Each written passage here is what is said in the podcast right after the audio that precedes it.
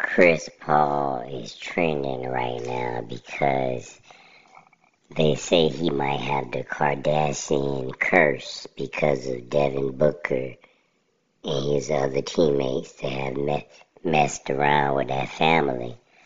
But they got this whole list of how many playoff leads he has blown over the course of his career, right? He's not cursed. He's injured almost all of those playoffs that he blew, that his team blew the lead when they were up, he got hurt. He was injured at some point in those playoffs.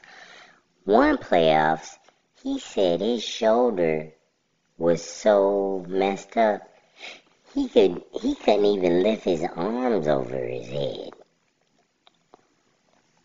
So, yeah, he stays injured in the playoffs.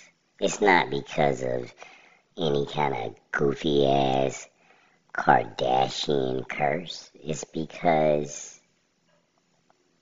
he's a um, frequently injured player. That's what he is. At least around playoff times, he's frequently injured.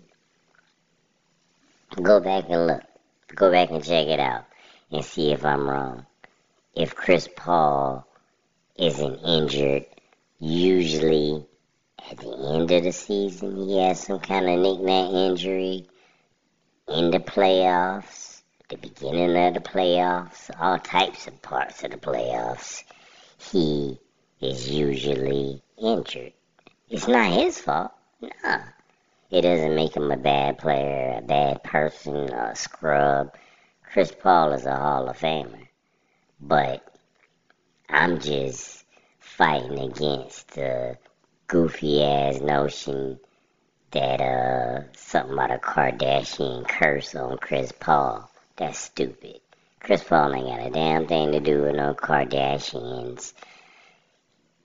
Only thing that has held Chris Paul back is his body. All those injuries he's had.